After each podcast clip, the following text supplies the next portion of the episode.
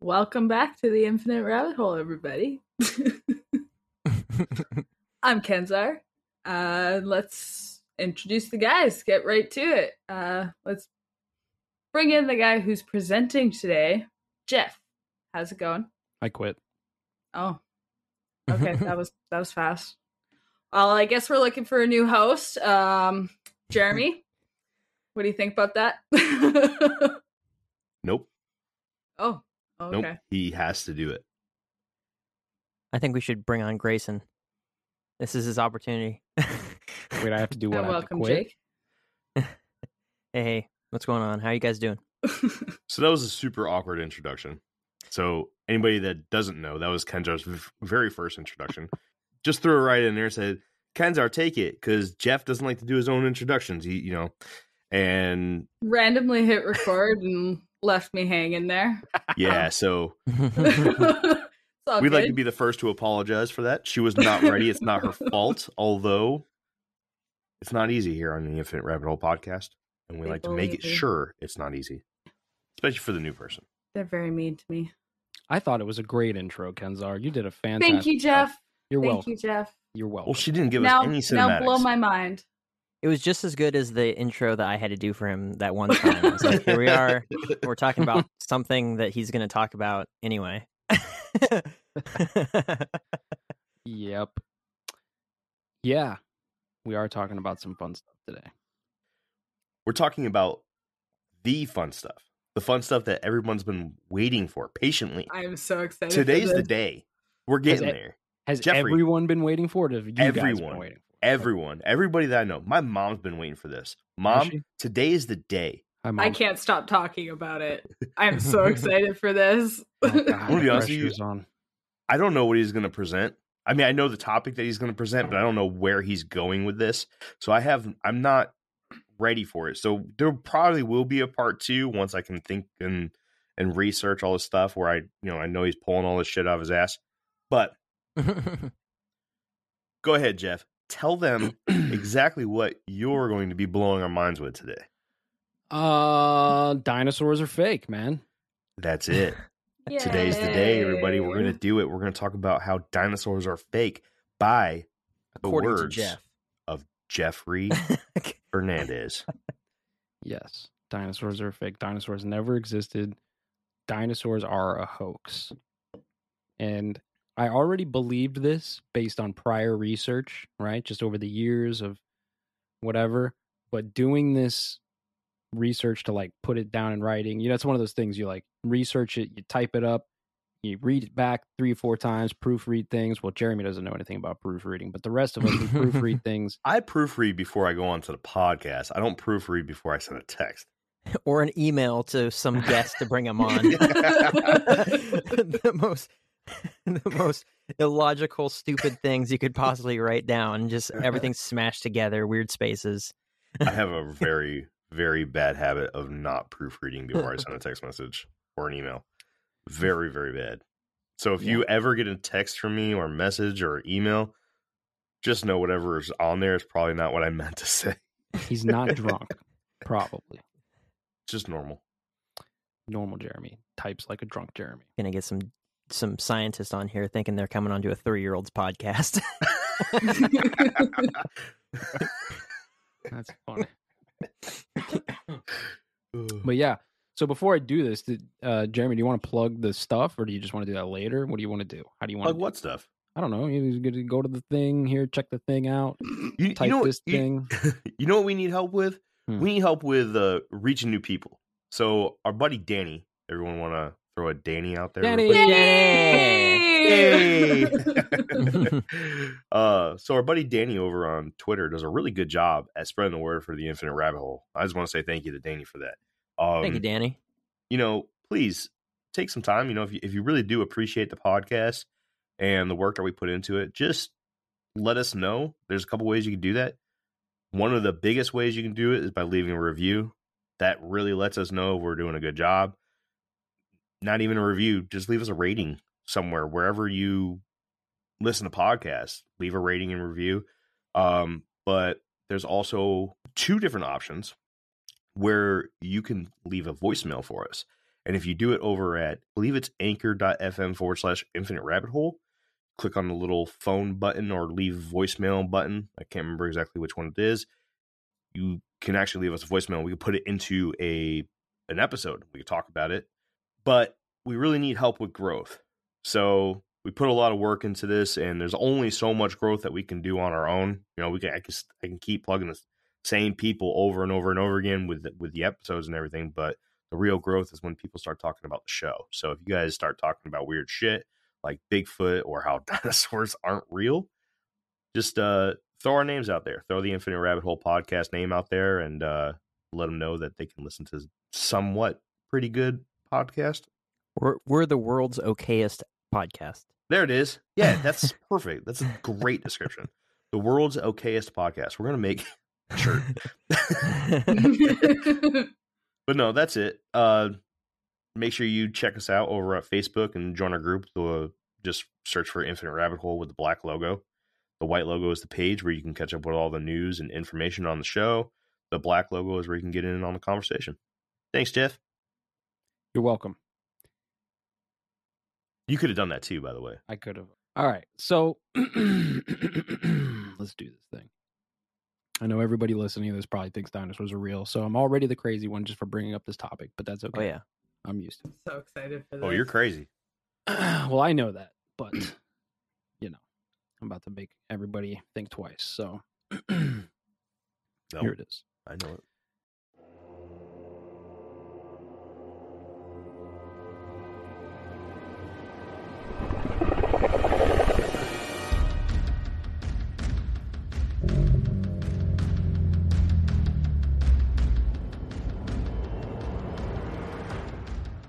So everybody's heard me say a lot of crazy things, right? It's kind of my role as the conspiracy guy on this podcast. Sometimes I speak in generalities or a very hyperbolic way. It's usually to get you to think about something you might otherwise never consider and to do it in a way that's either funny or just extreme enough for you to actually look it up. So you've all heard me say things like space is fake or we live in a hologram, and without much context to back it up, those things sound ridiculous. Today, however, I want to talk about this other topic, dinosaurs are fake. But this time I want to give way more context and evidence to back that statement up a bit. So let me say for the record, before we get too deep into this, I'm not an expert on this topic, nor am I an expert in paleontology, but I like to think I'm somewhat of an expert in conspiracy. And I want to try to connect a few of those dots to at least make everyone think for more than 2 seconds about the possibility that what we know of as dinosaurs isn't the whole truth and nothing but the truth as it's been presented to us since we were little kids.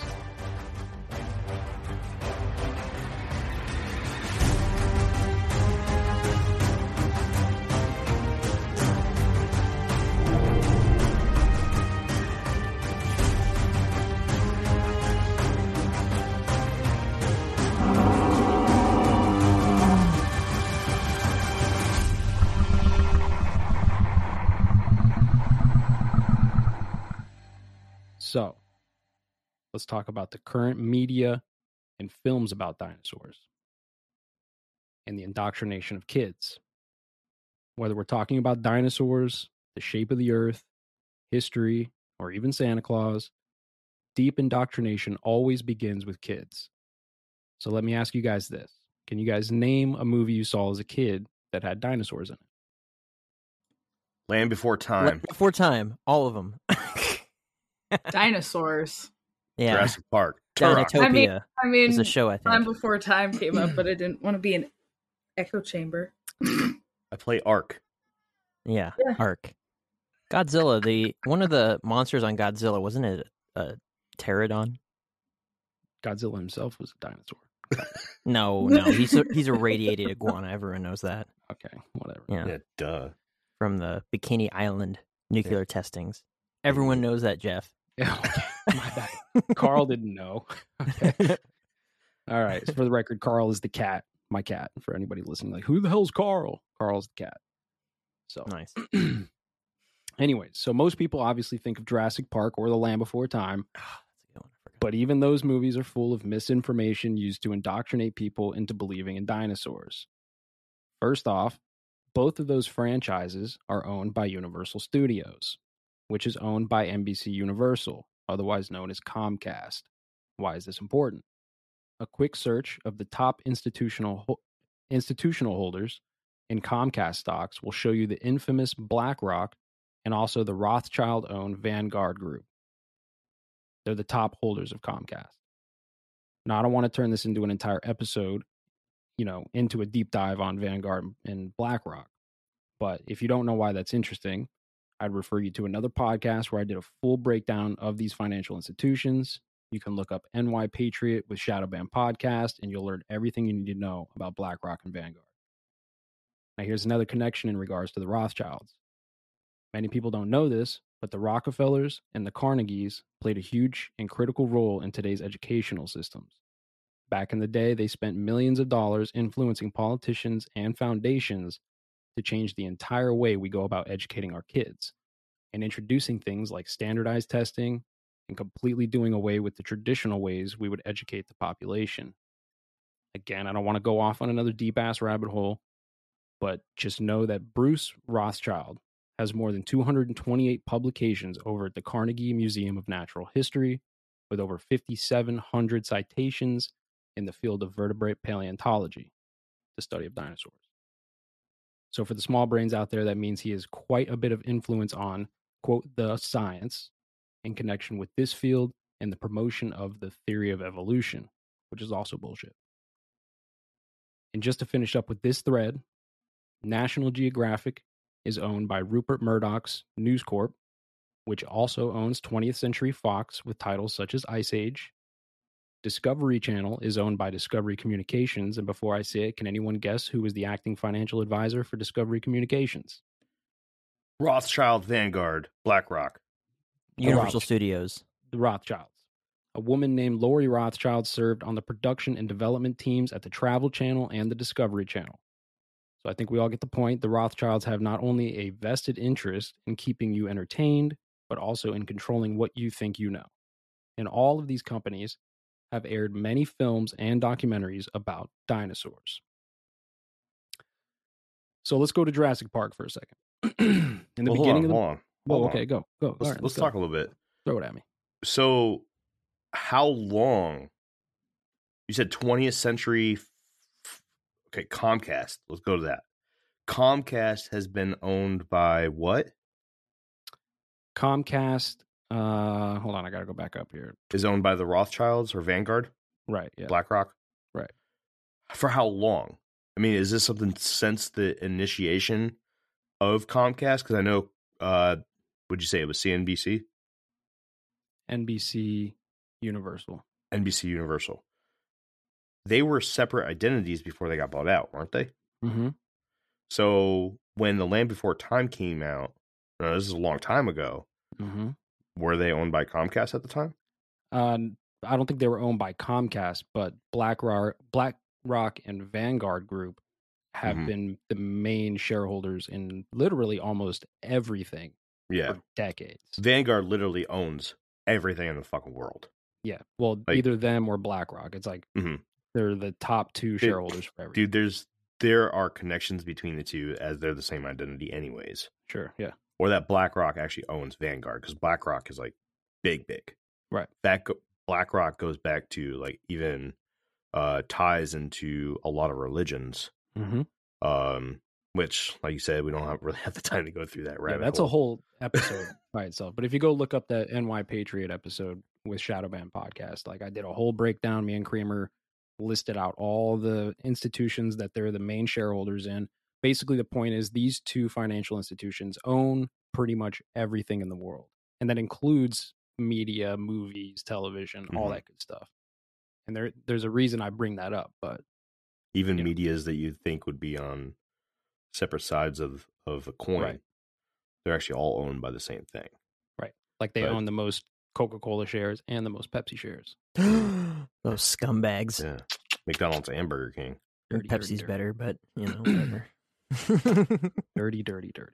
I agree. Pepsi's better. But so my question basically is, because there's a time frame for everything, right? So is it consistent that everything that you just put out, because you put out a lot of information, right? And there's a lot with the Rothschilds and then the, what is it, the 12 families, right? 13 families that control the world or are the secret society families or the Illuminati or whatever, yeah.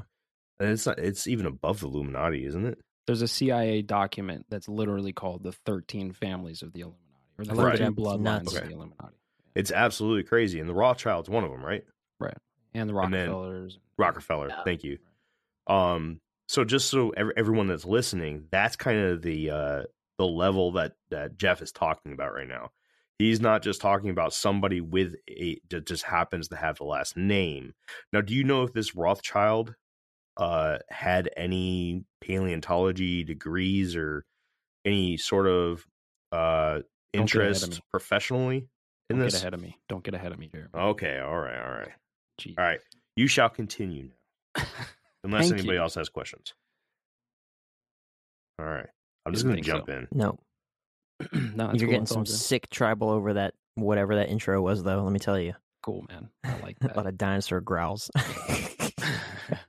So back to Jurassic Park. Okay.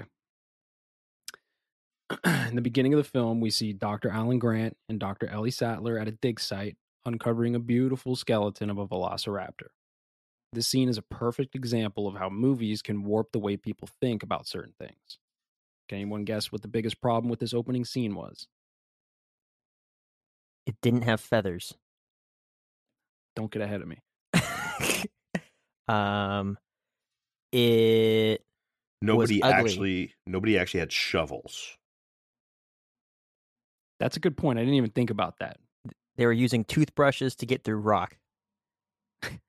Okay, the biggest problem is the fossil that they're uncovering, this velociraptor, is fully intact. I was just true. That was going to be my guess, is it was all in one piece. Right, the whole thing was intact. So, Cambridge University, okay, according to Cambridge University, only one complete skeleton of a dinosaur has ever been found. It was found over 160 years ago, and of course, was sent to the controversial Sir Richard Owen of the British Royal Society, the man who invented the word dinosaur. Now, why did I use the word controversial?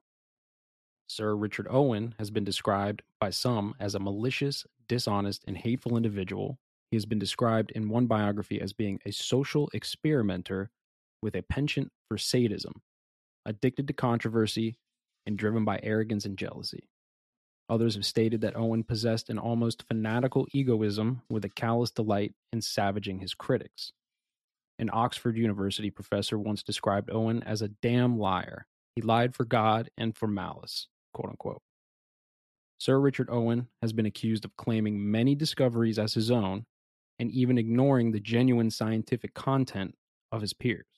Let's just say he was a dick and full of shit, which as a conspiracy theorist comes at no surprise to me once I learned about the British Royal Society and all of their shenanigans. But again, that's an entire episode in itself, so just go look into that. It's kind of the same thing with the BlackRock, Vanguard, Rothschild, Rockefeller, Carnegie, the British Royal Society. These are all the major families and institutions that have fabricated all of the narratives that we live under right now. Okay. Where was I at here? Another key thing to point out from that opening scene in Jurassic Park is when Dr. Grant is explaining how dinosaurs evolved into birds. This is also bullshit. Now, that may come as a surprise to many of you, considering that idea has been around for a long time, and even many museums still hold this narrative as truth. Many artists have depicted velociraptors as having feathers, and some of you may be familiar with the Archaeoraptor, a fossil found in China in the 1990s that many claimed was the missing link, proving dinosaurs had feathers, and thus adding to the theory that birds evolved from dinosaurs. Well, guess what? That fossil was later determined to be a fake. It was created from various fossils to help push a narrative. In fact, a Chinese scientist named Chongqing, who had initially helped identify the fossil, was the one who blew the whistle on it being a hoax. And now it goes by the nickname Piltdown Bird. The name Piltdown Bird has some significance to this hoax. Have you guys ever heard of the Piltdown Man? No. Negative. That is also negative for me, too. Wow, I thought Jeremy would have heard of the Piltdown Man. Nope. Yeah, Jeremy, what the heck? I don't know, I'm fucked up. So, in 1912, an amateur archaeologist named Charles Dawson claimed to have found the remains of what was considered a previously unknown early human. These remains were widely accepted to be a missing link between ape and man, furthering Darwin's theory of evolution. Once again, this was a hoax, like almost all of Charles Dawson's discoveries. It was a combination of ape bones and human bones carefully constructed and aged to look much older than they actually were. And it wasn't until 1953 that this was determined to be a fake, and took until 2016 for the blame to be placed at Dawson's feet. Okay, so that was a long time for them to take this idea of this Piltdown Man and push this theory of evolution, right? It was in museums and everything. Go ahead. I did hear this. I just didn't know the name of it. I didn't know it had a name, to be honest with you. Piltdown Man, which is why they call the Archaeoraptor the Piltdown Bird, because it was the same kind of hoax where they just merged bones together and faked this whole thing. Okay, makes sense. The idea that dinosaurs evolved into chickens because of this one fossil where they found feathers in dinosaur fossils was a hoax. So that whole idea, there's no proof for it. Mm-hmm. But even still to this day, you can go to museums and see that narrative being pushed. Are you going to go further into the evolution is BS line? A little bit.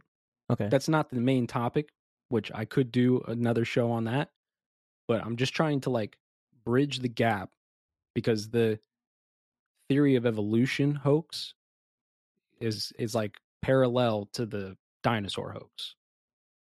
Because I just want to say that like it has always bothered me that the idea of evolution, right? That there's a timeline of like dinosaurs to chickens makes me crazy, because it's supposed to be like 1 billion years or more, or like 100 million years or something like that, that caused that evolutionary chain. But that would mean that if there's such small itty bitty changes along the way, that you'd have hundreds of billions of these animals. Like literally, if the Earth was that old and we have animals that breed the same as they do today, there would be so many fossils, we'd be tripping over them like as we walk or along the ground. It doesn't make any sense that they would never have that sort of link, and it wouldn't be such a dramatic, here's a dinosaur, and here's one with feathers, and here's a chicken, there it is. It'd be, you'd see them changing, you know, they get smaller and smaller and smaller and more feathers, and here's ones with, you know, more pronounced wings and blah, blah, blah, blah. You'd see that entire scope versus just like, hey, here's a weird tooth that we found. Let's build a whole skull around it and call it a caveman. You know, it's always made me crazy. I'm so glad you said it. Oh, exactly. And that it's so true. And that they're even doing that now currently with the human evolution, right? So for, I don't know, a century or more maybe, they've been telling us like, oh, we found this type of early human and this type of early human. And we have this whole thing. Everybody knows the picture where it's like a monkey, you know, evolving into a person. Right, it's on shirts and all kinds of shit. Like literally, you can look it up now. Where most, what's the word I'm looking for? Like, I guess paleontologists. I'm not sure if that's the exact same study of science, but most of the experts would agree now that that's not the evolutionary line we're seeing when we find these different humans, but they were just other types of humans. Right. Right. Different types of environments, you know, right. Different whatever, right? Right, because now they're also finding cities. I mean, I brought up Göbekli Tepe that one time. That doubled the age of civilization. Just in one discovery, one place doubled the length of time from when we thought people were making cities and shit. Right, so those types of discoveries throw off the whole timeline. But I'm going to get more into the timeline thing in a little bit, so. That's crazy. I always thought that it was just another type of Velociraptor, if anything. This one had feathers. I was like, why couldn't they have all had feathers, right? It was just a something like that. Like a Deinonychus. Yeah, you know? Yeah. You know, it's just like, why couldn't it just have, it'd be another type of dinosaur? But I guess since they're all fake. To go over the fossil thing, right? There is special circumstances that need to be in place in order for something, when it dies, to be fossilized. So a lot of times, you know, things die all the time, mm-hmm. right? And they get eaten, and they get moved, and they get decomposed, and they don't get turned into fossils. Mm-hmm.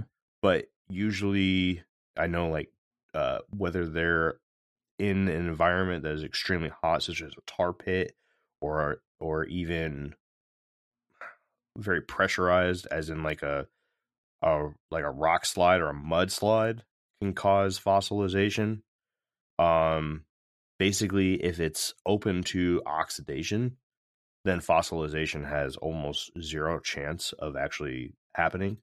But over time, the fossil, again, dinosaurs are fake, right? But fossils turn into more of a stone. Yeah. You know, and instead of a bone. Yeah. Fossils that are that old are petrified, right? Same thing that happens to wood. Wood actually turns into more of a stone after once it's put into a similar environment as fossils. You know, it's the same way fossils or wood gets fossilized by being petrified. So the whole argument about us tripping over a whole bunch of fossils and stuff like that, it would have to be extremely.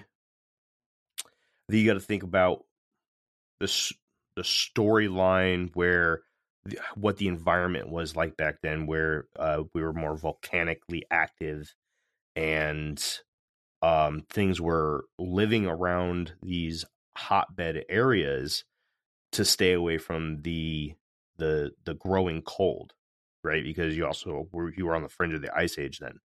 The Ice Age didn't just happen like this. You know, it's something that slowly spread south, and we eventually got into one of the Ice Ages. A lot of people don't know this, but we went through multiple Ice Ages. It's not just one. But fossilization may have been extremely rare between one time period and the next. And I'm not saying that I absolutely 100% believe in evolution. I am actually more on board with adaption. This is something that we've talked about mm-hmm. before, Jake. And I think evolution, micro versus macro. Yeah. Right. Because even in the time frame that they push with how old the world is or how old it can be, even with these new discoveries that are happening every day, evolution would still need more time, right? And mm-hmm. you would have to, evolution, I believe, has a bad definition. You know, people look at a monkey and they're like, how did people come from monkeys?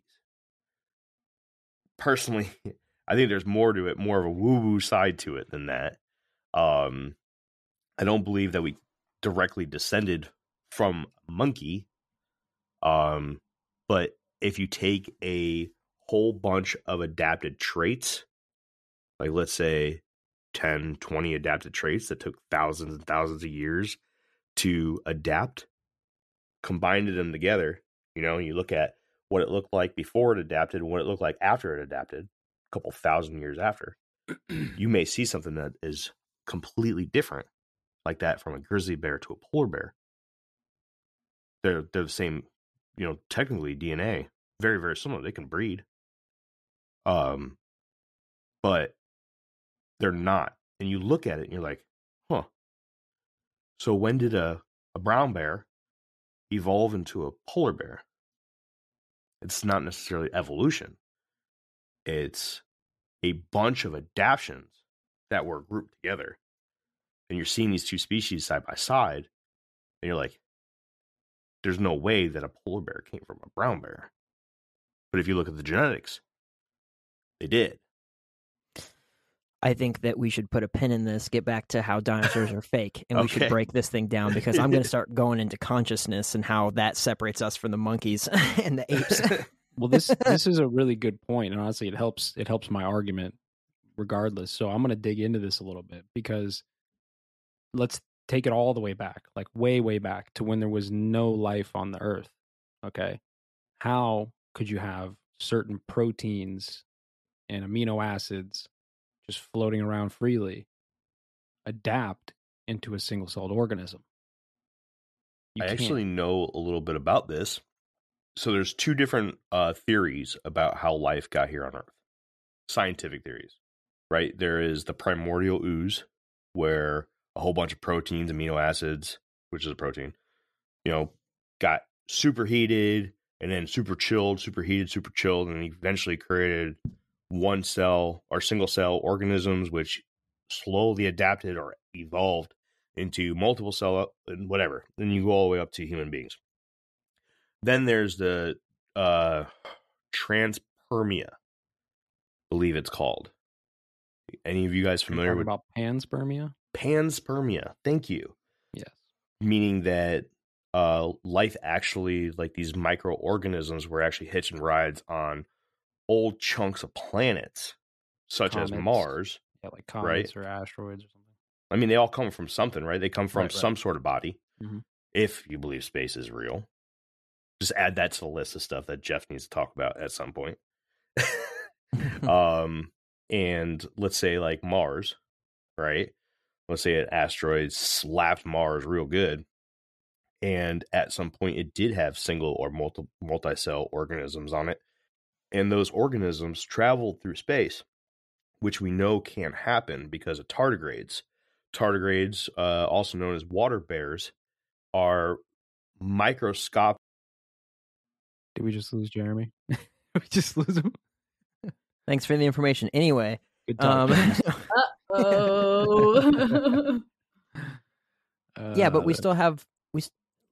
I don't know. I don't want to cut them off, but we still have those microorganisms. We still have tardigrades. Like, how long have they been around and they haven't evolved into anything else besides more tardigrades, more single-celled organisms?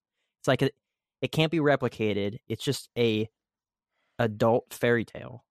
That's all I'm hearing. It's just like everything. It's just like all these theories are just adult fairy tales that can't ever be replicated. It's like that heating up and cooling down. All right, we'll do it. Show us how it turns into something. I have a huge problem with the theory of evolution for so many reasons. And panspermia, I have a problem with because we can't travel through the Van Allen radiation belt now. So why would single-celled, simple organisms be able to travel through the Van Allen radiation belt to get here to begin with? Right? And say like the ones that came from Mars or some other planet. It's like, okay, cool. Well, where's their life? Where's all the animals and stuff that are on Mars because of all the single-celled organisms that apparently just evolved, right? It doesn't make any sense. Or the idea that the fish decided to walk on land one day. If a fish comes out of the water, it's dead within minutes. It would require a hell of a long time of it existing on land in order to adapt and evolved to where it was breathing oxygen from the air and walking around on the ground. Every fish that would crawl out of the water or flop onto the beach would be dead before it had the opportunity to develop. But that's why the apes walked into the water and didn't come out. She's all the mermaids, but we do have fish, right? That it's a specific type of catfish that can travel from one mud pit to the other mud pit, and they can kind of flap their fins around and quote unquote walk to the next area and stuff. And I don't know, just based off the top of my head, I don't know if they're breathing air or if they're just holding their breath and not having to breathe. But in any case, but we've known about those fish for forever. They haven't done anything else besides exist as that one type of fish, Right. They didn't evolve into a freaking mountain lion. That's right. The point. They're still a fish. We lost you there, Jeremy. Gosh, you were so gone. I should have screamed out, Jeremy, no, but the conversation was riveting. We were talking so much crap about you. It was great. I'm sure you were. We basically were just continuing on with the evolutionary thing and how it's probably bullshit. But anyways, unless you want to finish your thought that you got cut off. I don't even remember where I was at. You're talking about the tardigrades. Anyways, yeah, so tardigrades. Tardigrades can live in the vacuum of space. It's been proven. Blah, blah, blah, blah, blah. So if there was something similar to a tardigrade or tardigrades themselves from Mars, and Mars got slapped by an asteroid, and one of those rocks happened to land on Earth, and Earth at the time had temperatures that could house those kind of creatures, then that's where the panspermia theory comes from. That's it. The only thing I brought up really to combat that panspermia idea is the Van Allen radiation belt. I don't think that tardigrades are, well, at least from the radiation that we can safely measure, because I want to say that after, why am I drawing a blank here? That nuclear facility that blew up, Chernobyl. Thank you.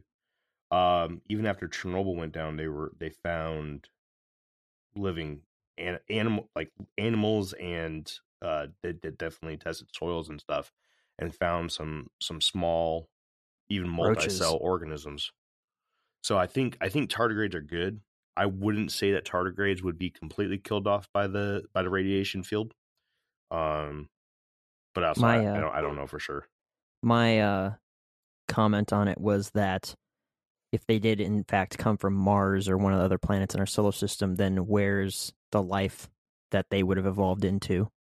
Or if they were tardigrades, we still have tardigrades. So they never evolved past being tardigrades. Right. So either way, even like that whole heating and cooling of the proteins and stuff, it still can't be replicated. So, I mean, in my mind, it's just a cool idea that's now preached as like truth, right? It's just like, they call it a theory, but it's taught as if it's the truth. And it's just like, well, if it's just something that you made up that you can't ever replicate, then why are we talking about it like it's, this is how it happened? Well, this goes back to the Carnegies and the Rockefellers creating the entire educational system and all of what we learn. Everything we learn in school comes from the Rockefeller and Carnegie education system. And they have deep connections to this dinosaur hoax, too. So that was why I brought that up to begin with. But anyway, so... Damn it, Carl, he's making muffins on my leg and it hurts. So the two examples, the Piltdown Man, Piltdown Bird, right? There's a lot more than just these two hoax examples, okay? And I brought those up just simply to prime your mind to the idea that what is and has been widely accepted as facts regarding the discoveries in the fields of paleontology and archaeology have a history of being faked and distorted to maintain control over the narrative surrounding not only our own human history, but the history as presented to us of evolution as a whole. So that's just what we were just talking about. So let's talk about carbon dating. One of the biggest reasons I think dinosaurs are fake is because many of the discoveries that are made are given extremely elaborate explanations as far as their origins and evolutionary history. The problem with that is most of the explanations have a foundation built on assumptions and, even worse, outright fraudulent discoveries. So let's go through a few examples. First off, carbon dating. It's widely accepted that one of, if not the most common way to date findings in archaeology or paleontology is with carbon dating. Unfortunately, it's not an accurate way to measure the age of many discoveries. In order for carbon dating to be accurate, we must know the ratio of carbon-12 to carbon-14, what the ratio in the environment in which the specimen lived during its lifetime. Unfortunately, the ratio of carbon-12 to carbon-14 has yet to reach a state of equilibrium in our atmosphere. There's more carbon-14 in the air today than there was thousands of years ago. Furthermore, the ratio is known to fluctuate significantly over relatively short periods of time. An example, during the Industrial Revolution, more carbon-12 was being produced, offsetting the ratio.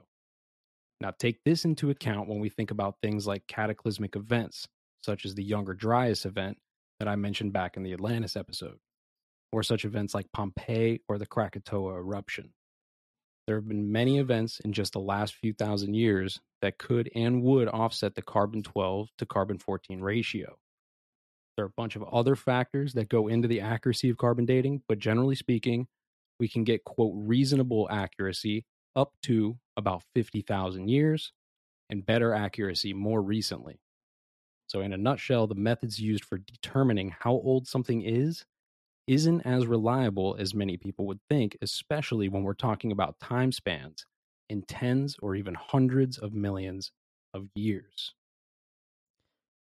I have a question about carbon-14, just to clarify. So I've heard that this is how we figure it out, is that the half-life of carbon-14 is like 7,000 years or something like that. But I don't know what that is based on. Like, what was initially measured to say that this is the half-life of carbon-14, if this has only been something we've studied probably for the last 100 years or so, probably even less. It's like, how would they know that it's not 3,000 years? Like, it deteriorates to a certain point consistently and then rapidly deteriorates. Like, it's just like, one of the issues I have with science is that a lot of the science that, or the theories and the experiments that we do, there's no long-term studies because we've just become advanced enough to look at these things and look at things out in the universe and look at things on the earth and just say like, oh, cool, let's start studying this and let's start looking at that. To make wild assumptions about something that happened or that takes thousands of years to do when you have no proof of that is interesting to me. I mean, I guess you got to start somewhere, right? You can't just say, well, we have no idea really how long it takes for carbon-14 to completely deteriorate. We have no idea what the half-life is, so we're just not even going to bother. I guess you have to start somewhere. And if you get proven wrong, you get proven wrong, and then you readjust, right? But it just seems weird to me that we have zero long-term evidence of this actually occurring. They base a lot of that off of the sun's radiation. Okay. The problem is, again, just like you're saying, they base it on a lot of assumptions that the sun's radiation output has been consistent over all of time, essentially, right? Mm-hmm. And most of these scientific studies are actually at odds with each other. So when the Younger Dryas, you guys remember the Younger Dryas event that I talked about with the Atlantis story? That wasn't even accepted for a long time, a couple decades. It wasn't even accepted. And now it's accepted. So, they based all of these things like carbon dating and everything else, but they didn't even take into account things like Younger Dryas or the Krakatoa eruption, which would have had a massive effect on everything, right? Whether you're talking about like the boundaries in the earth where they're digging under and saying, oh, it was under this layer, so it must be this old. Like, they're not even taking into account all of the events that have happened. They're only looking at it from one perspective, and that perspective is this theory of evolution, and it's based off of assumptions and frauds. So, totally understand what you're coming from there, Jake. It is a good question. You see what I'm saying? I have a hard time articulating it because I'm not, fluent in this sort of stuff, but that's just the thoughts rattling around in my brain. To kind of clear it up, right? Science always changes, and I'm just making excuses for science. I used to be a real heavy believer in science. I was, when I moved to Florida from Connecticut, I lived with my aunt and uncle who were very, very heavy into science. And I learned a lot. I had to study certain things like all the time and constantly asking questions to my uncle who is a turtle biologist. A turtle biologist? Yeah. Nice. That's cool. Yeah. That's pretty cool. Turtle Joe. Shout out to Turtle Joe. That's his nickname, man. Yeah. That's a great name. Is that like Joe Exotic, but for turtles? No. He's better than Joe Exotic. Am I turtly enough for the Turtle Club? turtle. That movie was great. So, anyways, you know, growing up, science was right, right? It was kind of like growing up where science was the religion in my household.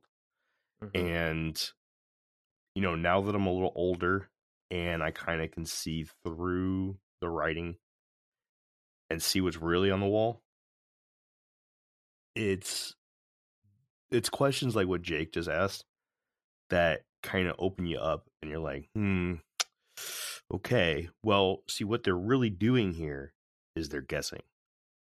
And they're saying that carbon-14 dissolves or degenerates, or whatever you want to call it, degrades. We'll go with degrades, mm-hmm. right? This much in the time span of a year. Okay, so how long do we have to wait for it to be all gone? I don't know. What was the answer? Right? How what's the half-life on?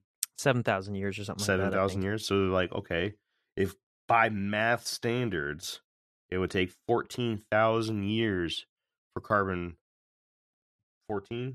Right? Yeah, it's half-life, right? And then it cuts in half from there and cuts in half from there. Whatever. It's like exponential degradation. Right. No fucking idea, right?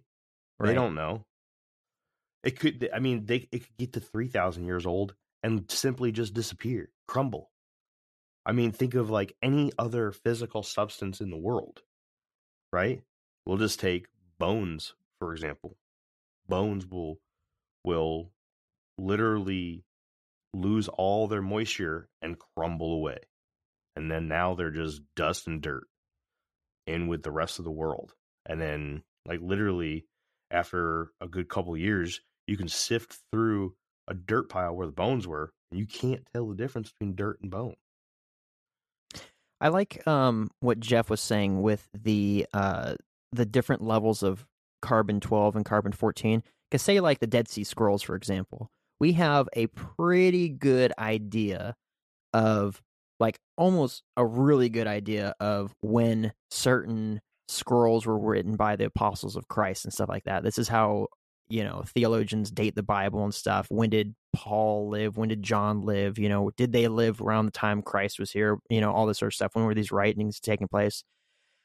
And we can say that from, like, there, right, 32 AD or 33 AD, when, you know, Christ was killed and resurrected, until now, and we can say, oh, this is the time frame. And then we can look at the Dead Sea Scrolls, or scrolls that were written in that time by his apostles, or whomever wrote it, or the copies that were written after, you know, people tried to wipe them off the face of the earth.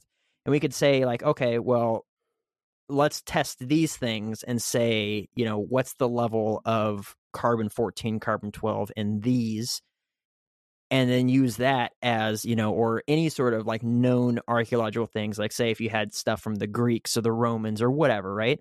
And say, okay, well, we're going to use this as our example to then say, well, this is the way it is. But I agree with what Jeff was saying. If no one was around to study the fluctuations of how much is dumped into the atmosphere and all that stuff, because Pompeii was a huge cataclysmic event that, I don't know, may have blown ash worldwide. You know, it could have done all kinds of crazy stuff when that mountain exploded. But, like, all these different changes of the earth and stuff like that, it goes into a lot more issues that I have that doesn't belong in this episode, but it's like, I like that what Jeff said, that if that's not taken into account, it can drastically offset this known, this is how old things are. Yeah. You know, especially if it's past that point, past our archaeological realm.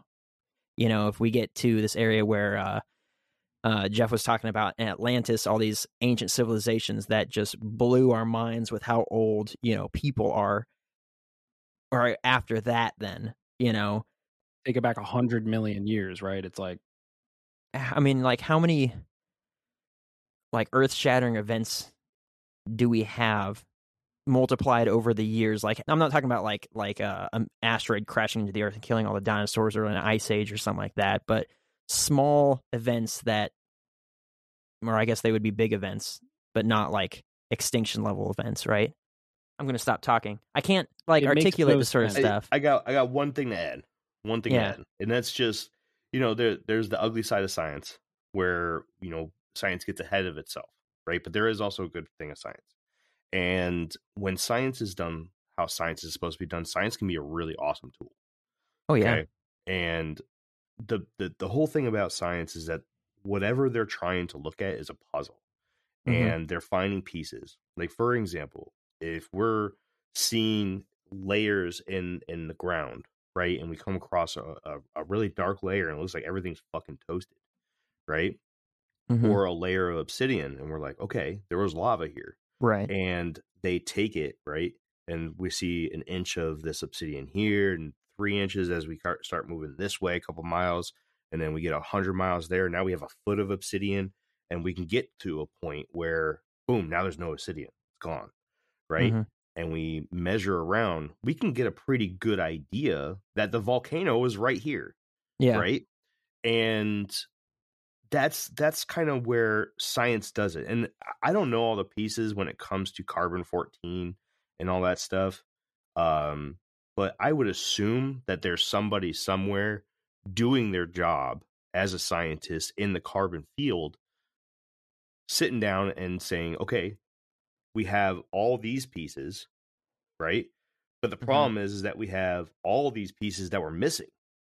So my best guess is 14,000 years or 7,000 years for Half-Life, right? Mm-hmm. That's how science works. Problem with people is looking at science as it is as absolute certainty, and it doesn't really matter what we're talking about. Science in general, okay? Science, we're looking at things to learn about it. That's why I hate when cryptozoologists get such like ugly looks and stuff. Why are you looking at Bigfoot? Hey, we did it. Yep. I knew it was coming. Bigfoot's in the episode. Right. So people look at people that are interested in the topic of Bigfoot and they're like, well, what the fuck are you doing? Right. Why are you looking for a mythological creature? The purpose of science is to fill in all the blanks. We're just looking for that missing piece right now. Well, here's the oh, sorry, I didn't mean to cut. I thought you were. No, that's pretty much it. You know, I just didn't want people listening to this, you know, just turning their backs. Science deniers. Fuck you, science, you stupid fuck. Well, the problem isn't necessarily science in and of itself. The problem is the indoctrination of unknown things that are based on assumptions, right? So when you have like Carnegies, the Rothschilds, you have somebody like Bruce Rothschild, right, who's cited 5,700 plus times in vertebrate paleontology, okay? So he's one of the 13 family bloodlines. He's already sketch in my book. He's sus, okay? And he's cited close to 6,000 times in this particular field that we're talking about with dinosaurs and paleontology, okay? Right.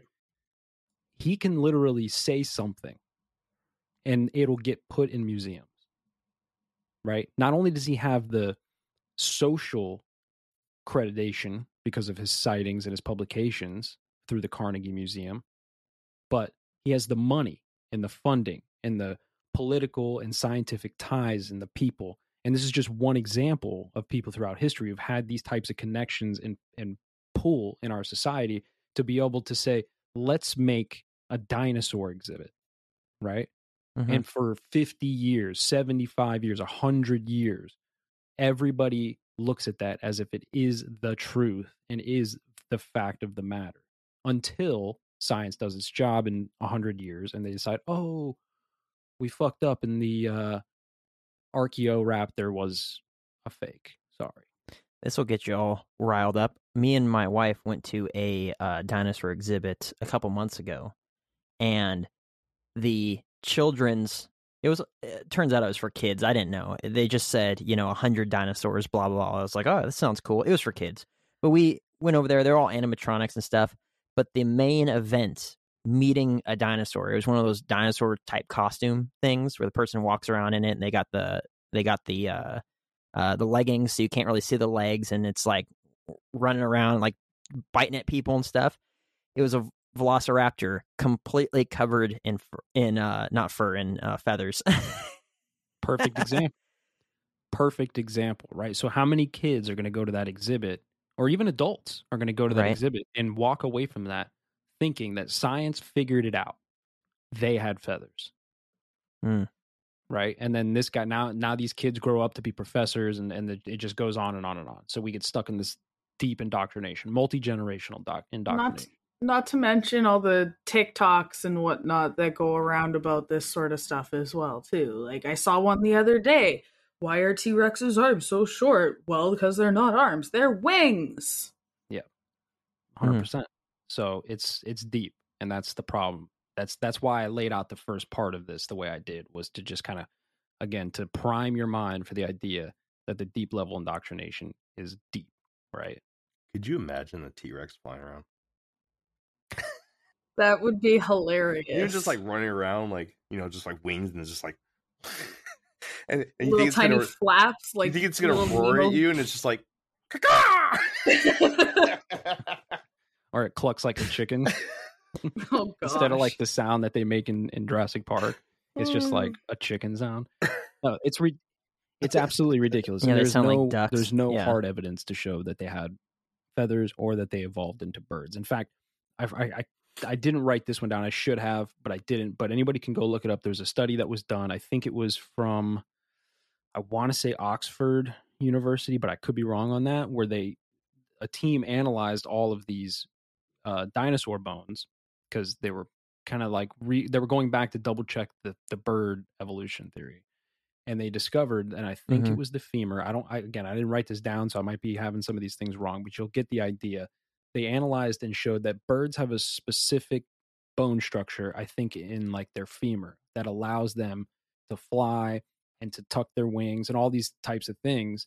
And when they looked at all the dinosaur fossils, quote unquote dinosaur fossils, none of them had those characteristics. So they concluded that was not true at all. Not only because of the Archaeoraptor hoax, but just in general, dinosaurs did not evolve into birds. So if the Rothschilds and all these like high level families are controlling the narrative, how many areas do we have studying the opposite, where they're like, no, that's not how it happened, and all that sorts of stuff? Is it just a couple of different places, a couple good colleges and stuff, where they're just like, hey, let's argue against, let's continue with what science should be, which is someone makes a theory, someone makes an opposing theory. There is only which one lines up, right? But it's actually really interesting, and this is a whole other episode again, but some of those same institutions, like the Carnegies, right? They actually have counter arguments to a lot of this stuff as well.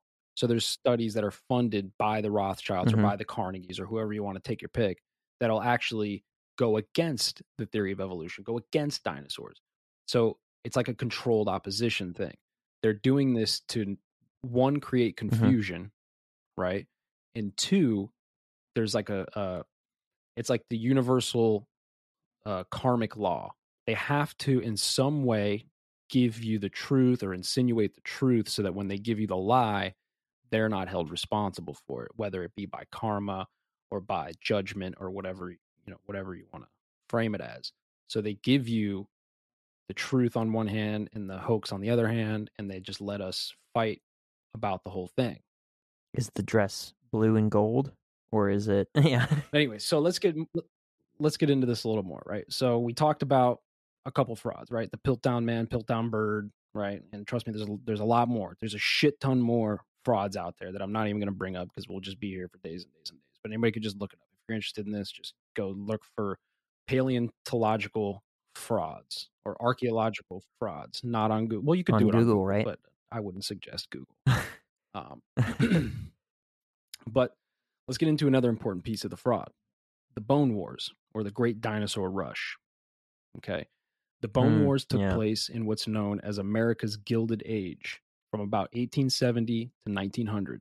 The U.S. was going through massive changes and advancements in economic growth, scientific discoveries, and industrialization. And I could go on for days about why this time was important in the mass indoctrination of the population in many things. I like to use the term scientism. This was the birth age of scientism. So I know, Jeremy, you know, you're familiar with this term. I think I've brought it up on the show before or something. I don't know.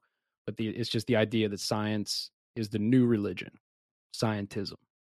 Okay. And the Golden Age was the birth of this scientism religion. Right. I don't really have much else to add to that. You're right. Scientism is, I'm not going to talk about it. Right. I'm going to leave that one alone. We get it. Right. Everybody gets it. So during this time period, a couple of important figures were balls deep in a rivalry to discover the most dinosaurs. Their names were Othniel Charles Marsh and Edward Drinker Cope.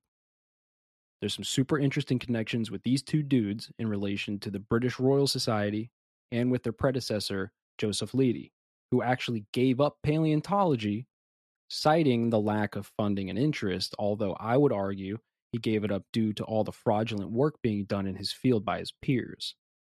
So O.C. Marsh and Edward Cope would go as far as to fake findings or even claim the other's findings as his own.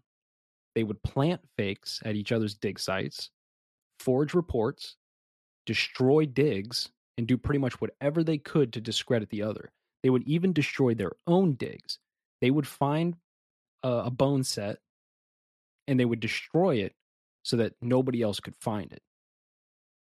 Now, I have a whole other conspiracy theory about why they were doing that, but we'll kind of get to that at the end. So, again, this is why we call it the Bone Wars, right? And because of all of the shenanigans between these two, there really isn't much I can personally stand behind to say that they weren't completely full of shit. And just like Charles Dawson, much of what was considered amazing discoveries by these two guys turned out to be fakes. I'm going to take a little bit of a turn here. Okay. Fossil fuels. So I've stated not only on this show, but my other show, the term fossil fuels is a way to alter our perception of our primary energy source, right? The term fossil fuels. Most people don't know this, but there are no fossils in fossil fuels. I believe this term was invented to add to the idea that what we drill out of the ground has a limited supply and we could run out at any given moment. Fossils are rare, thus fossil fuels must be pretty limited. This allows the controllers of the world, or as I like to call them, the parasite class, the ability to put a price tag on crude oil that goes far beyond the labor costs for drilling and refining. Think supply and demand and scarcity versus abundance. If we think this fuel source is becoming increasingly scarce, the justification for the rise in fuel prices is baked right in. This is kind of a side rail from dinosaurs, but I figured I'd take the opportunity to plant the seed in everybody's minds. Any questions before I get to this next part? Man, I saw a video not too long ago where they were totally breaking that thing down, and one of the comments of it was just like, this guy said that he retired after 20 years in the oil industry, and it was crazy. Everyone knows that petroleum is an element and that it's so plentiful. He's like, we would drill a hole in the ground. We'd find like a mile of oil and then just say, all right, well, not this spot, and then cap it off with concrete and move on somewhere else. And like there's just so much of it there. And they're just not only that, they would empty a reserve, right? They would drill down, they would empty the oil reserve that's down there. They would come back 5-10 years later, and it would be full again. So this idea of a limited fossil fuel is bullshit. So yeah. Are you trying to say that they use the term fossil to try to basically catch dumb people being dumb? Yeah, pretty much. Because the word fossil fuel, if I'm remembering correctly, comes from the idea that this is very, very old plant and in a smaller case, animal matter that went through a form of fossilization where it was superheated, and they have high carbon counts in them. Apparently that whole narrative is just that. It's a narrative. Like there is more petroleum in the earth than there is water. That's not. Yes. on the surface. Yep. Yeah. There's more oil under the crust of the earth or under the ground than there is water on the surface of it. And that the idea is, by saying fossil fuel, it makes it seem like it's hard to get and there's a limited supply, because everything's based off price, right? You can't price something at whatever you want if everyone thinks like it's unlimited. You know, it's supply and demand. Yeah. I could just go to a stream and get a cup of it, you know, and then filter it myself and everything's good. Like, you have to make it seem like it's difficult to get in order to hike up the price to what is LA right now, $8 a gallon. Okay, here's my thing with the whole fossil fuels. I very vividly remember in school being shown and told that fossil fuels were plant and animal based, but you get shown pictures of dinosaurs and plants in this like tar pit. Mm-hmm. And you're told this is dinosaurs and whatnot that have broken down and created oil and blah, blah, blah, blah, blah. And you just, growing up, that's all I believed. It's not the first time I've heard this, the whole petroleum, we're not actually running out of fossil fuels because it's not true fossil fuels. And it makes sense that it would seem so scarce if that's the whole, we can't find any more, like, we can't find dinosaur bones because they're all breaking down into this fossil matter. Well, fossil fuel is now becoming so scarce because there's no more fossils breaking down. Well, that's the exact narrative I was taught in school too. So, yep. All right. I don't know about this one. Okay. And I'm just going to be honest here. So an oil well, right? Just picture you dig down in the ground. It's not just a bulb of oil. It's actually sitting on top of water, if I remember correctly. You know, the first thing that they'll start sucking up is oil, right? And then they'll keep going down until they hit water. And that'll give them sort of a depth of how many feet or how many miles of oil that they have there that they can pull off. And what they do is they suck the top of it, like you're sucking your whipped cream off of your mocha frap from Starbucks, right? And it's like, and you're just sucking up the whipped cream, the oil on the top, because oil floats. Once they suck up all that oil, I've never heard of a well becoming refilled. Like, well, once it's done, it's done. I don't have any examples of that in particular right at hand. I'm sure I could find them. That's what they tell you. That's what they tell you. Is once it's done, it's done. Right. I gotta. So I'm just throwing this out there, right? I've already got a couple ideas. We need to get an archaeologist on here. We need to get an oil rig worker. Yeah. That's only one way that they get oil. They also like, I know a few oil shale. So. You know, yeah, there you go. Talk to them, Kenzar. So there's a lot of different things to it. But anyways, that was just kind of a side rail. I just wanted to plant that seed, let everybody kind of stew on that. It does have a little dinosaur connection, like Kenzar was saying. You know, just something to think about. So we'll come back to that at some point. Talk about museums. Ooh. Okay. Are we going to talk about the Smithsonian? Not in particular. They're covering up for the giants. Oh. I like museums. So let's talk about all the badass. They're all lies. All the badass dinosaur skeletons that we see at museums around the world. None of the bones you see are actual bones. Surprise. All the bones presented to us on display are nothing more than plastic models that they've apparently dug up. Never mind the fact that they never find complete bone sets and mostly infer what a dinosaur looked like based on just a few bones or bone fragments. In museums, we are given these massive displays of fully intact bone sets that clearly show how these things looked, but the problem is that nobody actually knows.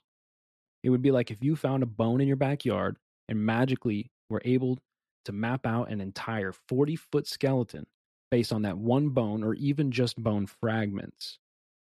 Now, you can find articles saying that quote, nearly complete skeleton found, or things like 99% complete skeleton found. But I would argue this is a form of doublespeak or wordplay so that they can lie to us mostly and try to avoid any negative karma, like I was saying earlier.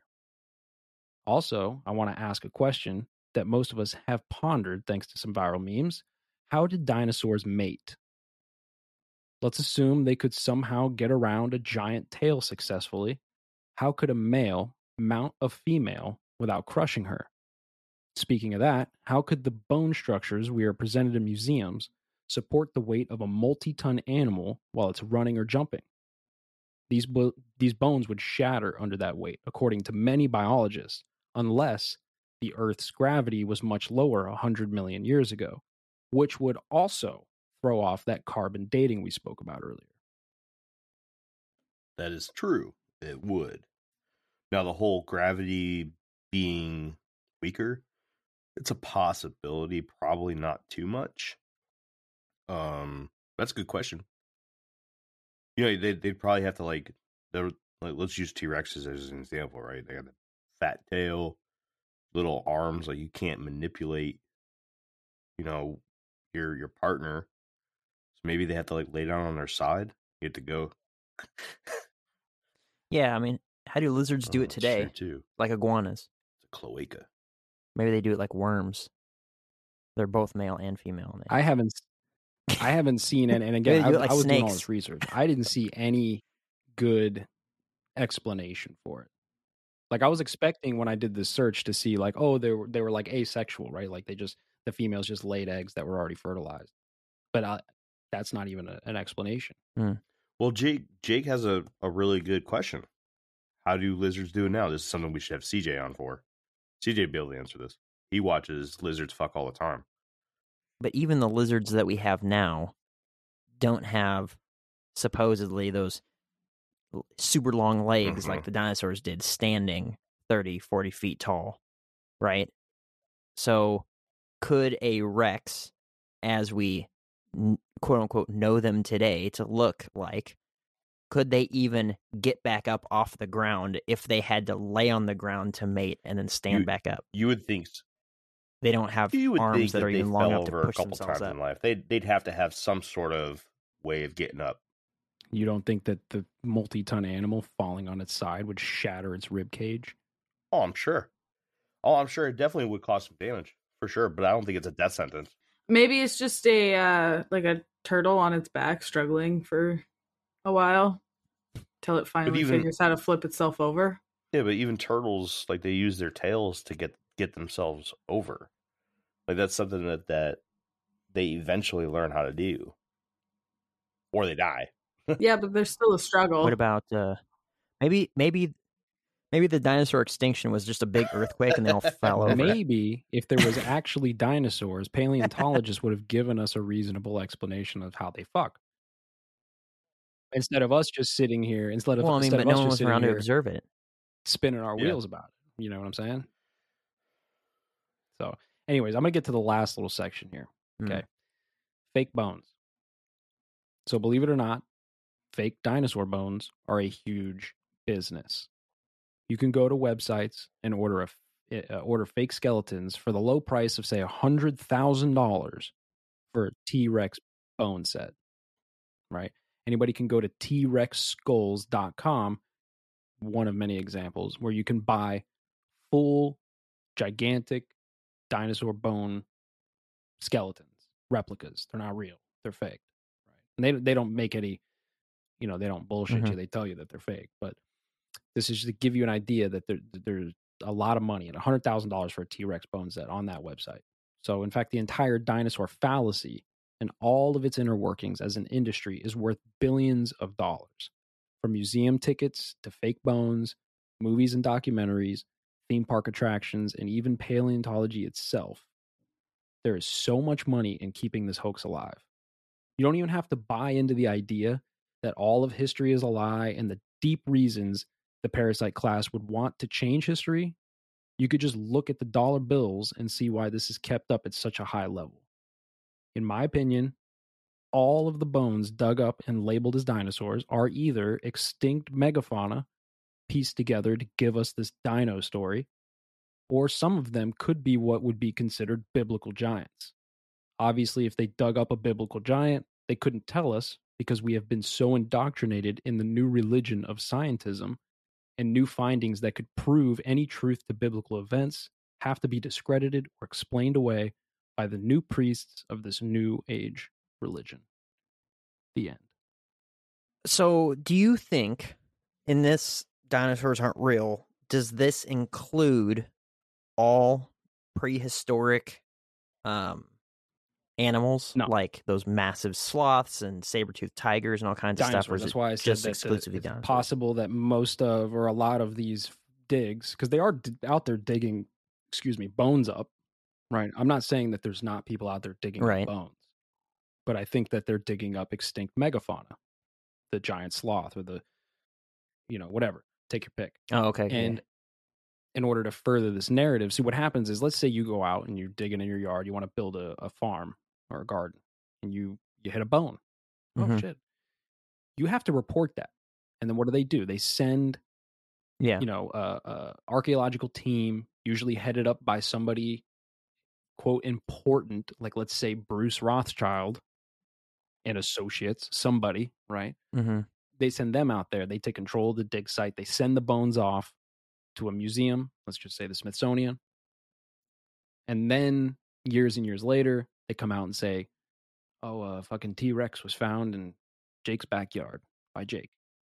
So there's an argument out there where people say, why is that only paleontologists and archaeologists, people with a vested interest, why are they the only ones who discover dinosaur bones? And people like Trevor Vail, who's been on Joe Rogan's podcast, he did like a debate with Alex Stein on the Conspiracy Castle about this. He would say, oh, well, that's not true. You know, farmers find them. And a little girl found a dinosaur bone. But it's like, no, they didn't find it and say, this is this dinosaur. They just found some fucking bones and they called the big man, and the big man came in and they said this was a dinosaur bone.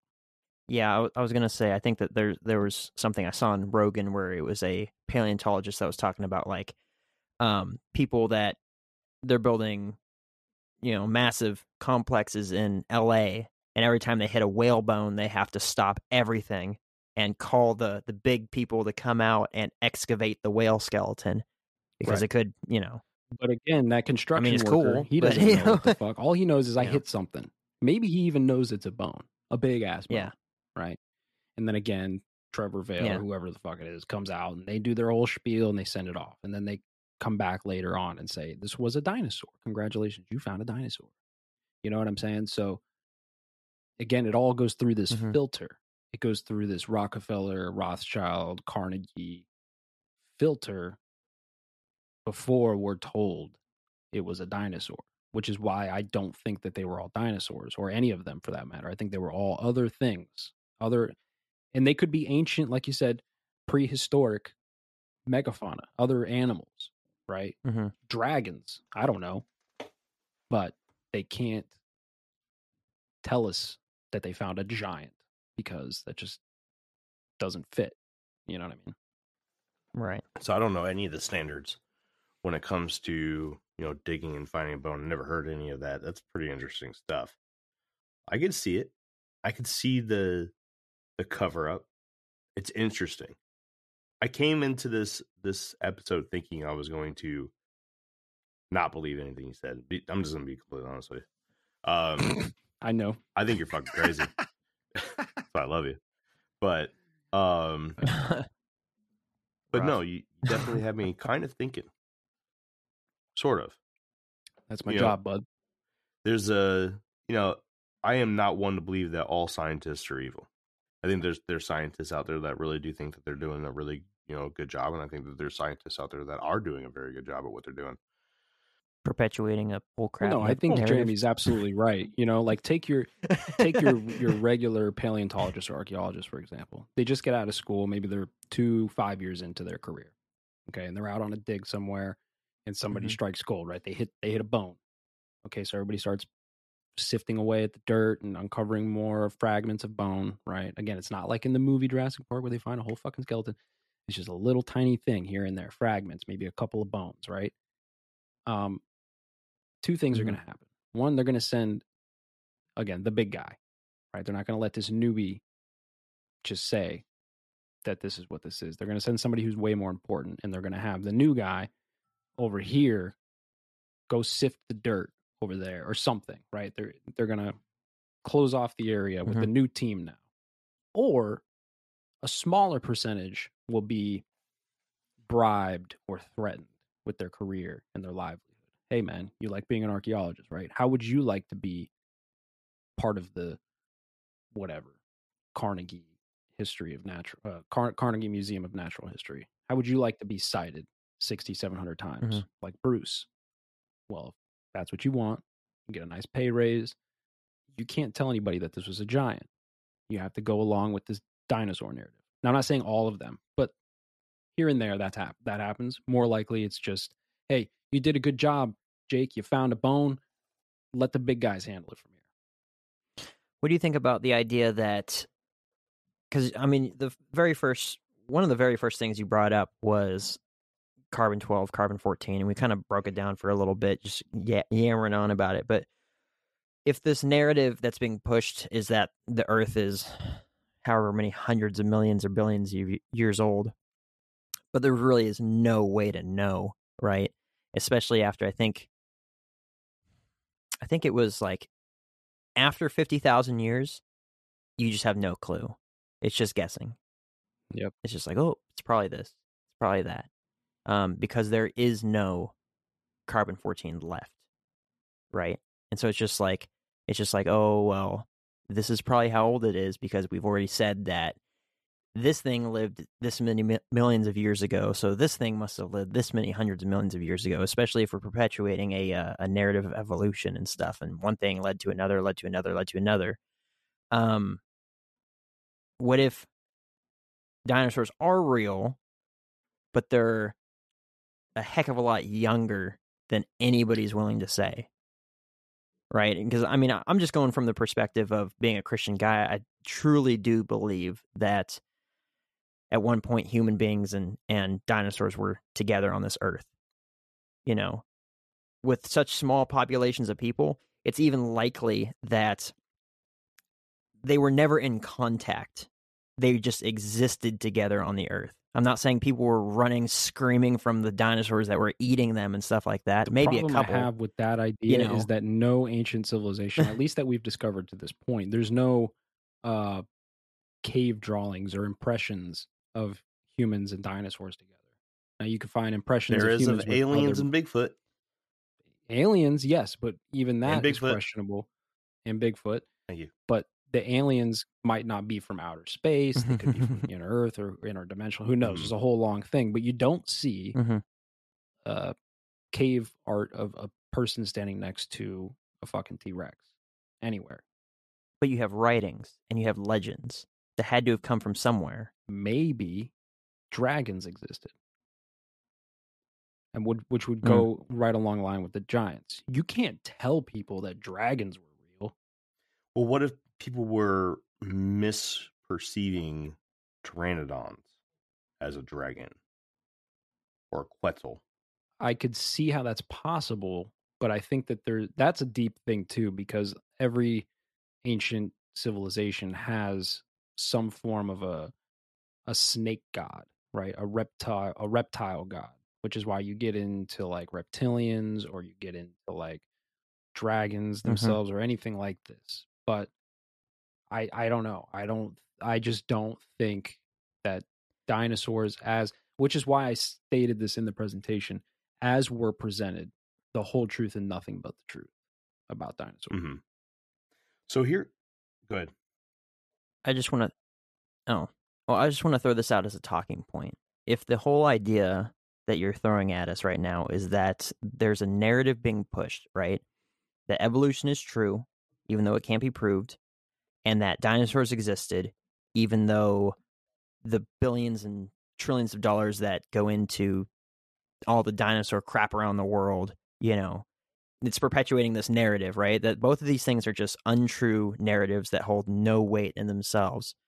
What's to say that there isn't cave paintings of people and dinosaurs, but every time they're discovered, they're erased and destroyed to keep pushing this narrative that dinosaurs are billion or hundreds of millions of years old, like, and that we evolved from them.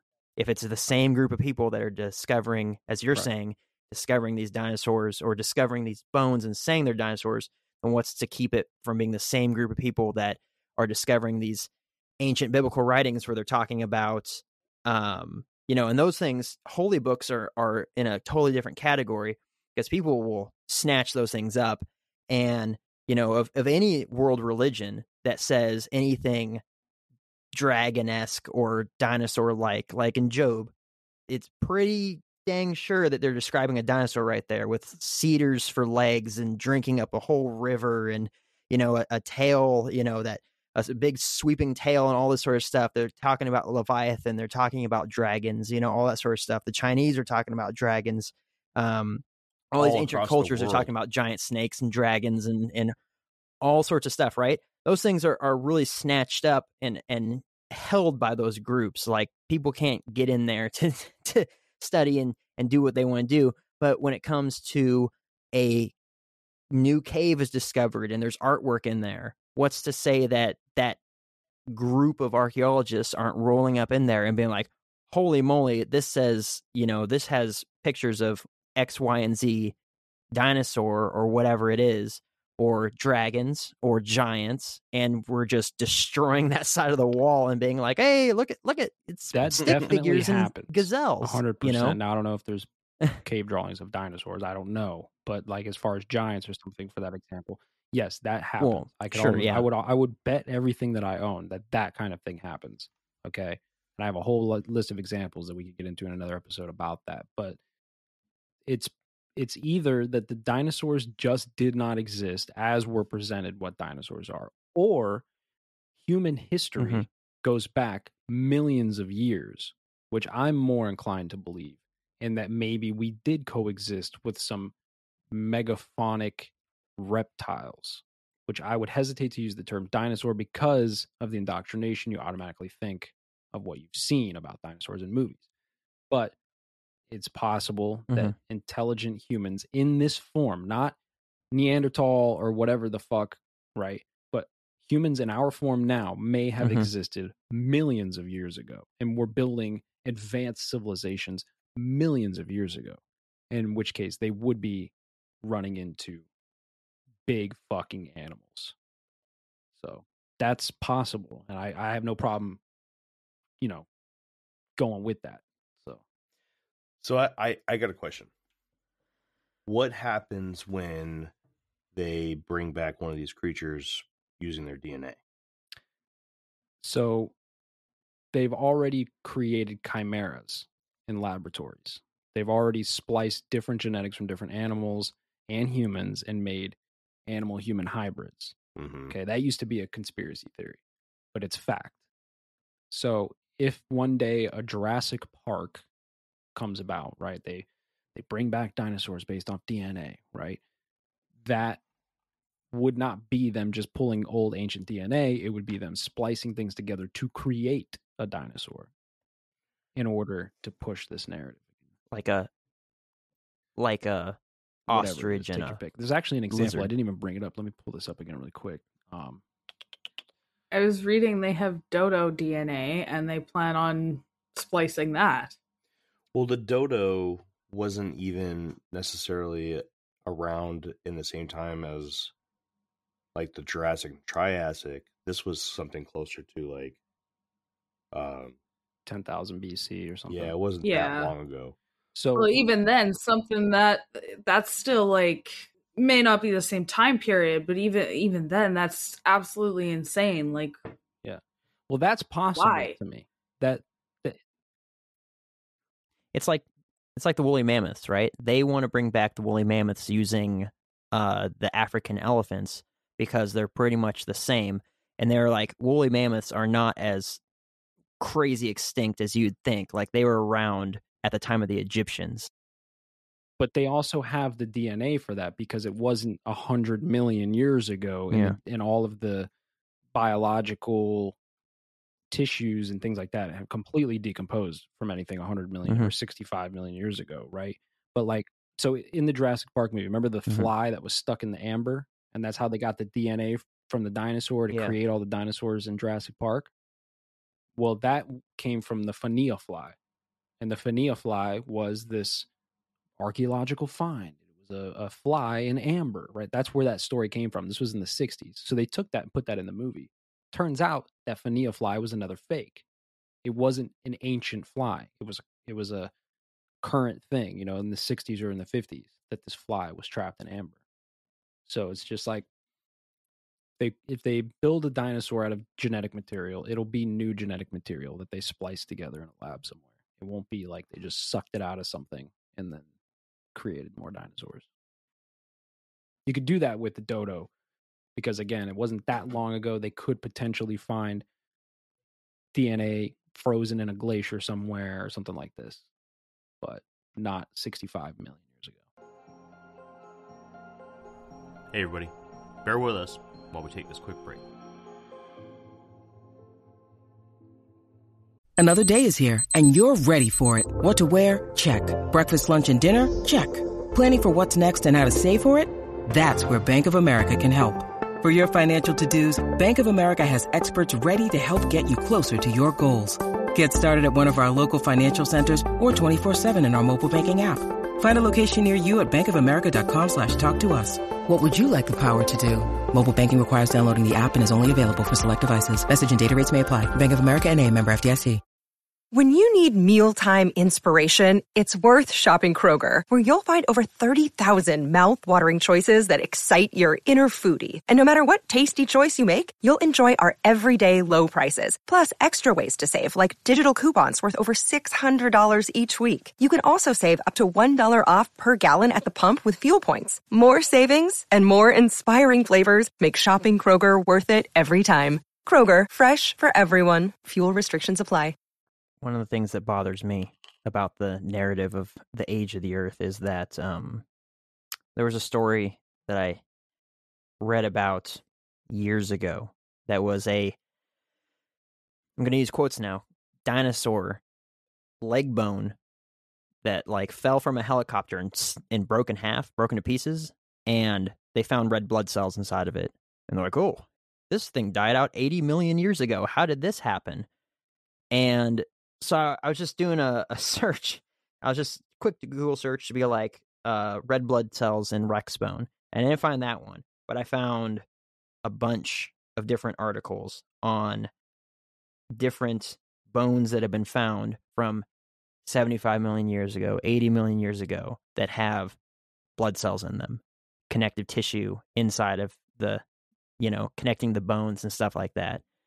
It's like if everything's supposed to be deteriorated and gone because of, you know, it's all turning into, you know, from bone into stone and all that sort of stuff, those sorts of outlier things that happen would completely blow that narrative out of the water. That stuff shouldn't even exist anymore. I would argue if they took that DNA from all those bones and they just created whatever that DNA is, right, in the lab, it would probably be, again, an extinct megafauna, a mammoth, something that died out 10,000 years ago or 5,000 years ago, or it would be something like a biblical giant or something like this.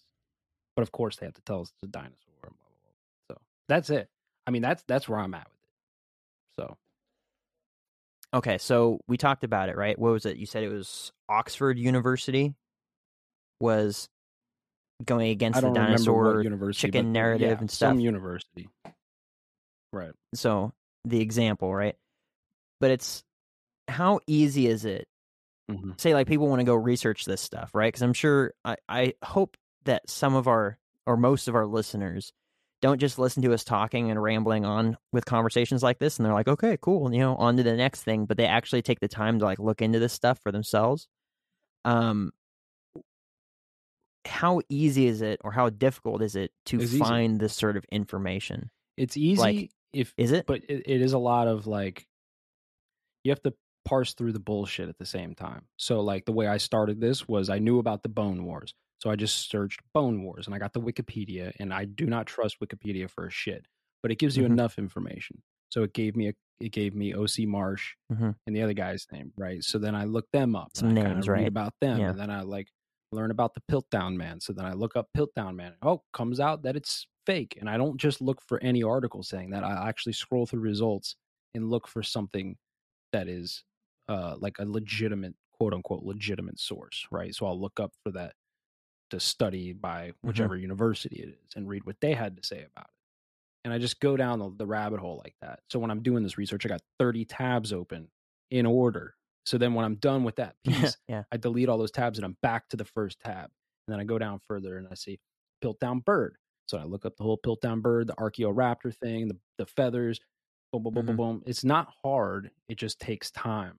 And you have to be able to sift through the bullshit, because for every article that'll tell you that dinosaurs don't have feathers, there's still 100 articles that'll tell you that they did have feathers. So you have to find like credible sources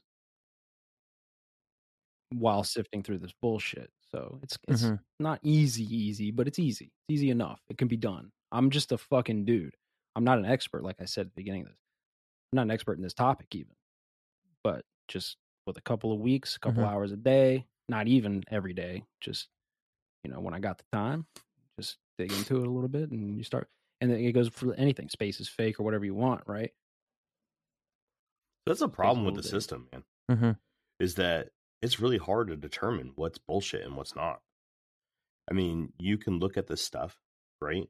And everything that I know of is false. And then you get fucking crazy. You start wearing tinfoil hats. Then you start selling beanies with silver in it. And you just go absolutely nuts, right? But, you know, where's the line? Where's the line where it's like, okay, this is the bullshit and this is the good stuff. This is real, right? Or are you teetering just on the other side of the fence, of the bullshit fence, right? I play in that side of the fence. That's the thing, is you have to be willing to dip your toes into the bullshit side of the fence deep enough to where you can understand the arguments at very least. No, what I'm saying is, like, you know, there's the metaphor is a fence, right? You got one side of the fence where it's all bullshit, right? This is all the stuff that they're feeding you, blah, blah, blah, blah, blah. Then you have the other side of the fence, which is just people overreacting to the shit that they're being fed. And then you have that thin layer of wood, which is the fence. And that's the stuff right there. That's the good stuff. Reality, right? This is really what's going on. But the problem is nobody can find the fucking fence. That's the problem, because just as much people that are telling you all this stuff that they're feeding you, right? That everyone is starting to realize that it's all shit. There's just as many people out there that are combating this stuff with even equally shittier shit. You know what I'm saying? Yeah. So what I would say is that there's no way to know for sure what the truth is. You can't. I don't claim to know what the truth is. I know what I believe to be the truth, right? But, like, I understand that there's no way to walk that fine line and know for sure which side you're on, right? And you can go crazy with a lot of this kind of shit. You really can. There's an old saying that when you stare into the abyss stares back at you, right? And to me, that means that you have to do a lot of internal work while doing even a research on dinosaurs are fake. You have to, like, look within yourself to kind of determine, like, how far am I willing to go? You know, and I fully accept being the conspiracy guy. I fully expect to be ridiculed, right? That's what I do. But I still have to walk that line and determine for myself, like, where, how far on either side am I willing to go? And it's just like, that's just a personal thing. Some people go hella far. Some people like to try to walk a fine line. I like to try to walk a fine line. So I understand on one hand that universities are all bought and paid for to some extent. So when I go and cite a university study, I'm telling you this is what they said, but in the back of my mind, I know even that could be disinformation. So who knows? So, I mean, you're a pretty fucking crazy guy, right? Yep. But you're one of those crazies that I trust. Like, you do some pretty good deep diving, man. And I know you do your work. So, you know, when you say something, I know you're going to bring some shit to the table that's going to make me think. And you did that tonight. So, well, thanks, you know, bud. Applause for you. Thanks, pal. Not saying that I believe that dinosaurs are fake.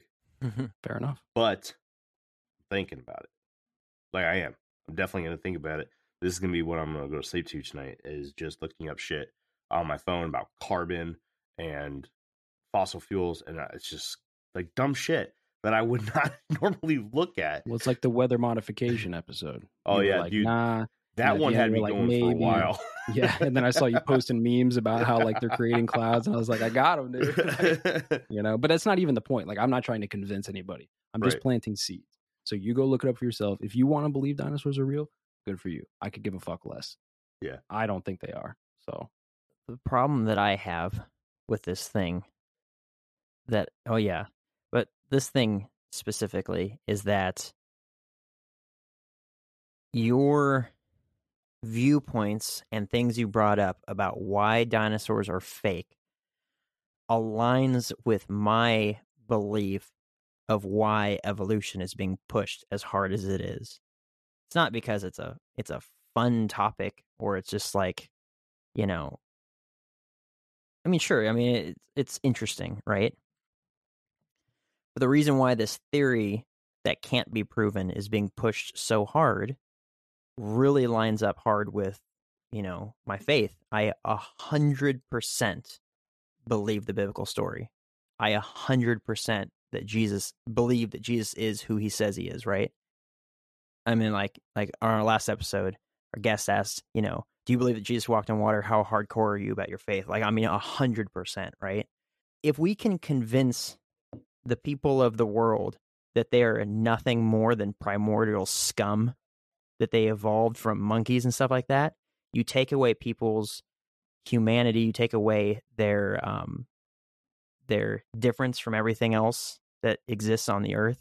You lessen us to animals. You take away morality, right? There's no more objective morality. It's all subjective. There's no uniqueness to people, right? The atheist, we all came from pond scum sort of mindset takes all that stuff away to where it's just survival of the fittest. Why couldn't someone just genocide an entire country? You know, it doesn't matter anyway. We're no different than the animals. We kill all the cattle inside of these slaughterhouses. Why couldn't we do this to people? Yeah. I'm 100% with you. It's the degradation of morality. That's the whole point. Right. Yeah. So it's just like, so I'm on the fence of just like, I want to believe that dinosaurs exist. Not like it would mean anything if they didn't, you know, it would be weird, but it wouldn't, you know, it wouldn't destroy my world if dinosaurs didn't exist. I mean, this isn't like my study that my lifelong research and stuff like that. Like, I need to find the most complete Rex skeleton. And then I find out that Rex has never existed. Right. But it's just like, I'm not in that sort of spot. So, I mean, this is an interesting conversation, all that sort of stuff, but your chain that you're kind of bouncing along is paralleling my chain of why I believe things are the way that they are. This breakdown of society, this breakdown of morality, this turning people into or making people believe this, that they are not unique, that they're not created in the image of God, that they don't have souls, that there is no religion, there's no purpose, you know, people exist by accident, all that stuff. It makes it easier for people to do some pretty horrible, despicable things if you take away all that stuff, all that morality, all that stuff. Because then what, you know, if there's no basis for all that sort of stuff, say like what Jeremy decides is good and bad and what's evil and what's not is totally different from someone else's.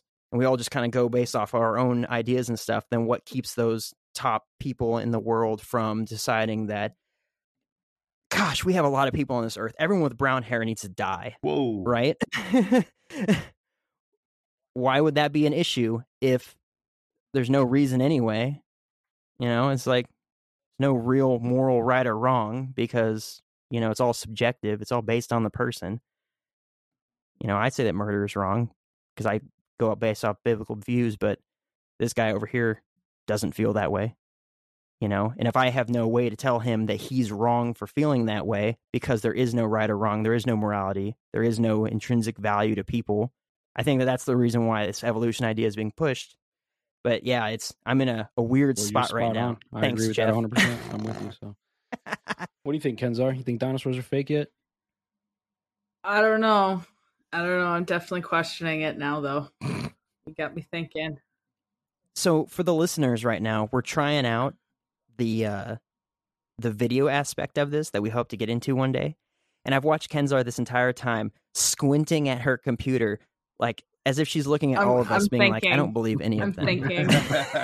I'm taking in information. We're asking questions, and Jeff's right this whole time that she hasn't been speaking, she's been glaring at all of us on our individual little, you know, screens, being like, these bunch of liars. It takes me a moment to process something sometimes, so just sitting here contemplating what you guys are saying. What are those final thoughts? You had to have come to something. You were really hardcore deep into it. I'm now questioning. Okay, Alberta, the Albertan in me I grew up in Drumheller. Drumheller has Dinosaur Provincial Park. That's where they found the Albertosaurus. I'm questioning my entire childhood now. Thanks, Jeff. I don't know if Drumheller's legit anymore. I don't. If you think this was bad, wait till we do Space is Fake. Oh, you've already got me questioning that one. You don't even have to do the episode yet.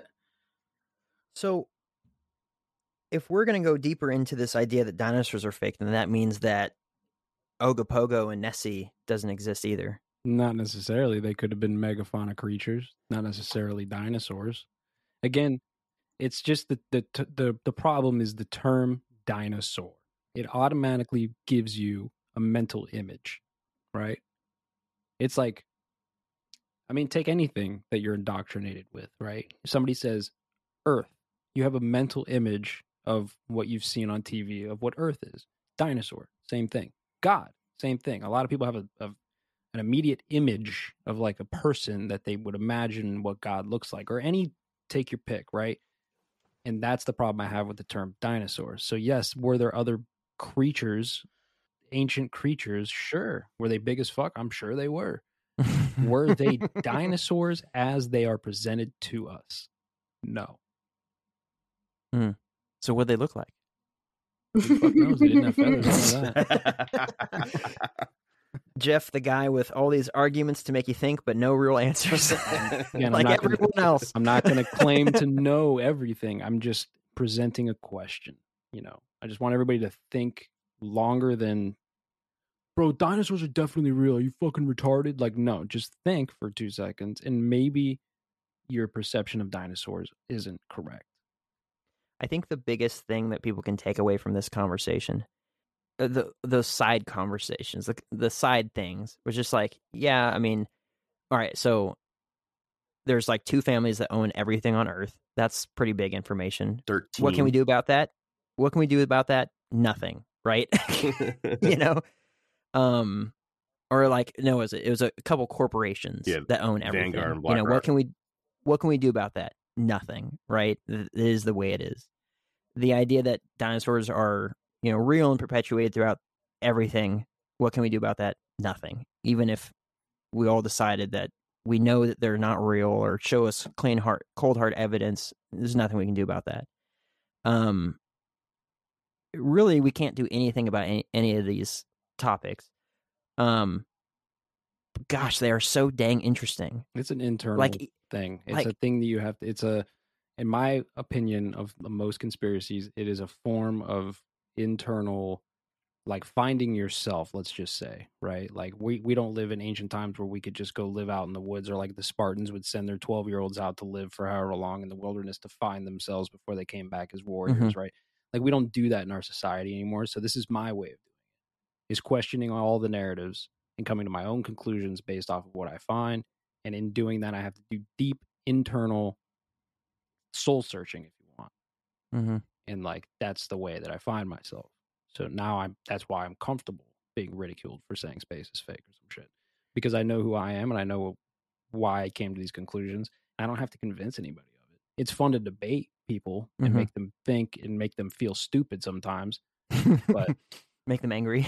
You know, I do this for me more than anybody, you know? Yeah. You want to do an episode that'll really piss people off? Fossil fuels are a lie. No. Jeff, I'm sure you have tons of information on it, but just do a whole episode on BlackRock. That'd be fun. Yeah, I've got a whole presentation that I did on another show. It is. I got you did one on another show? I gotta listen to that. Yeah. Go to NY Patriot. That's his podcast, NY Patriot, like New York Patriot. And then you just scroll down the feed, you'll see New York Patriot with Shadow Band Podcast. I'm gonna have to check that out, because the whole thing about BlackRock, the history of it, the religious aspect of it, the symbolism of it is insane. Yeah. It's crazy. Rough. Everything's fake. But anyways, yeah, it's past my bedtime, everybody. I still have to take a shower. I haven't even taken a shower, dude. I haven't either. I gotta do it too. I'm disgusting. I'm an animal. Well, that was Jeff's presentation on why he believes that dinosaurs are, in fact, fake and not real. Nor were they ever. Nor does he ever believe in dragons or any kind of megafauna. He believes in nothing. Nothing exists to Jeff. You don't exist to Jeff. I don't exist to Jeff. Welcome to Sin Theory. But Jeff still loves you. Just remember that. As he loves me. I don't know why, but he does. You're welcome. Thank you. That's been another episode of The Infinite Rabbit Hole. Please take a moment to rate, review, subscribe. Head on over to Facebook.com. Search for Infinite Rabbit Hole. Check out the white logo. That is our page if you want to get any news or updates on the show. And check out the black logo to get in on the conversation. Let us know what you think about dinosaurs and the possibility of them never existing in the history of the Earth. Until next time, we'll see you next path in the Infinite Rabbit Hole. Bye. Bye. Bye. Bye.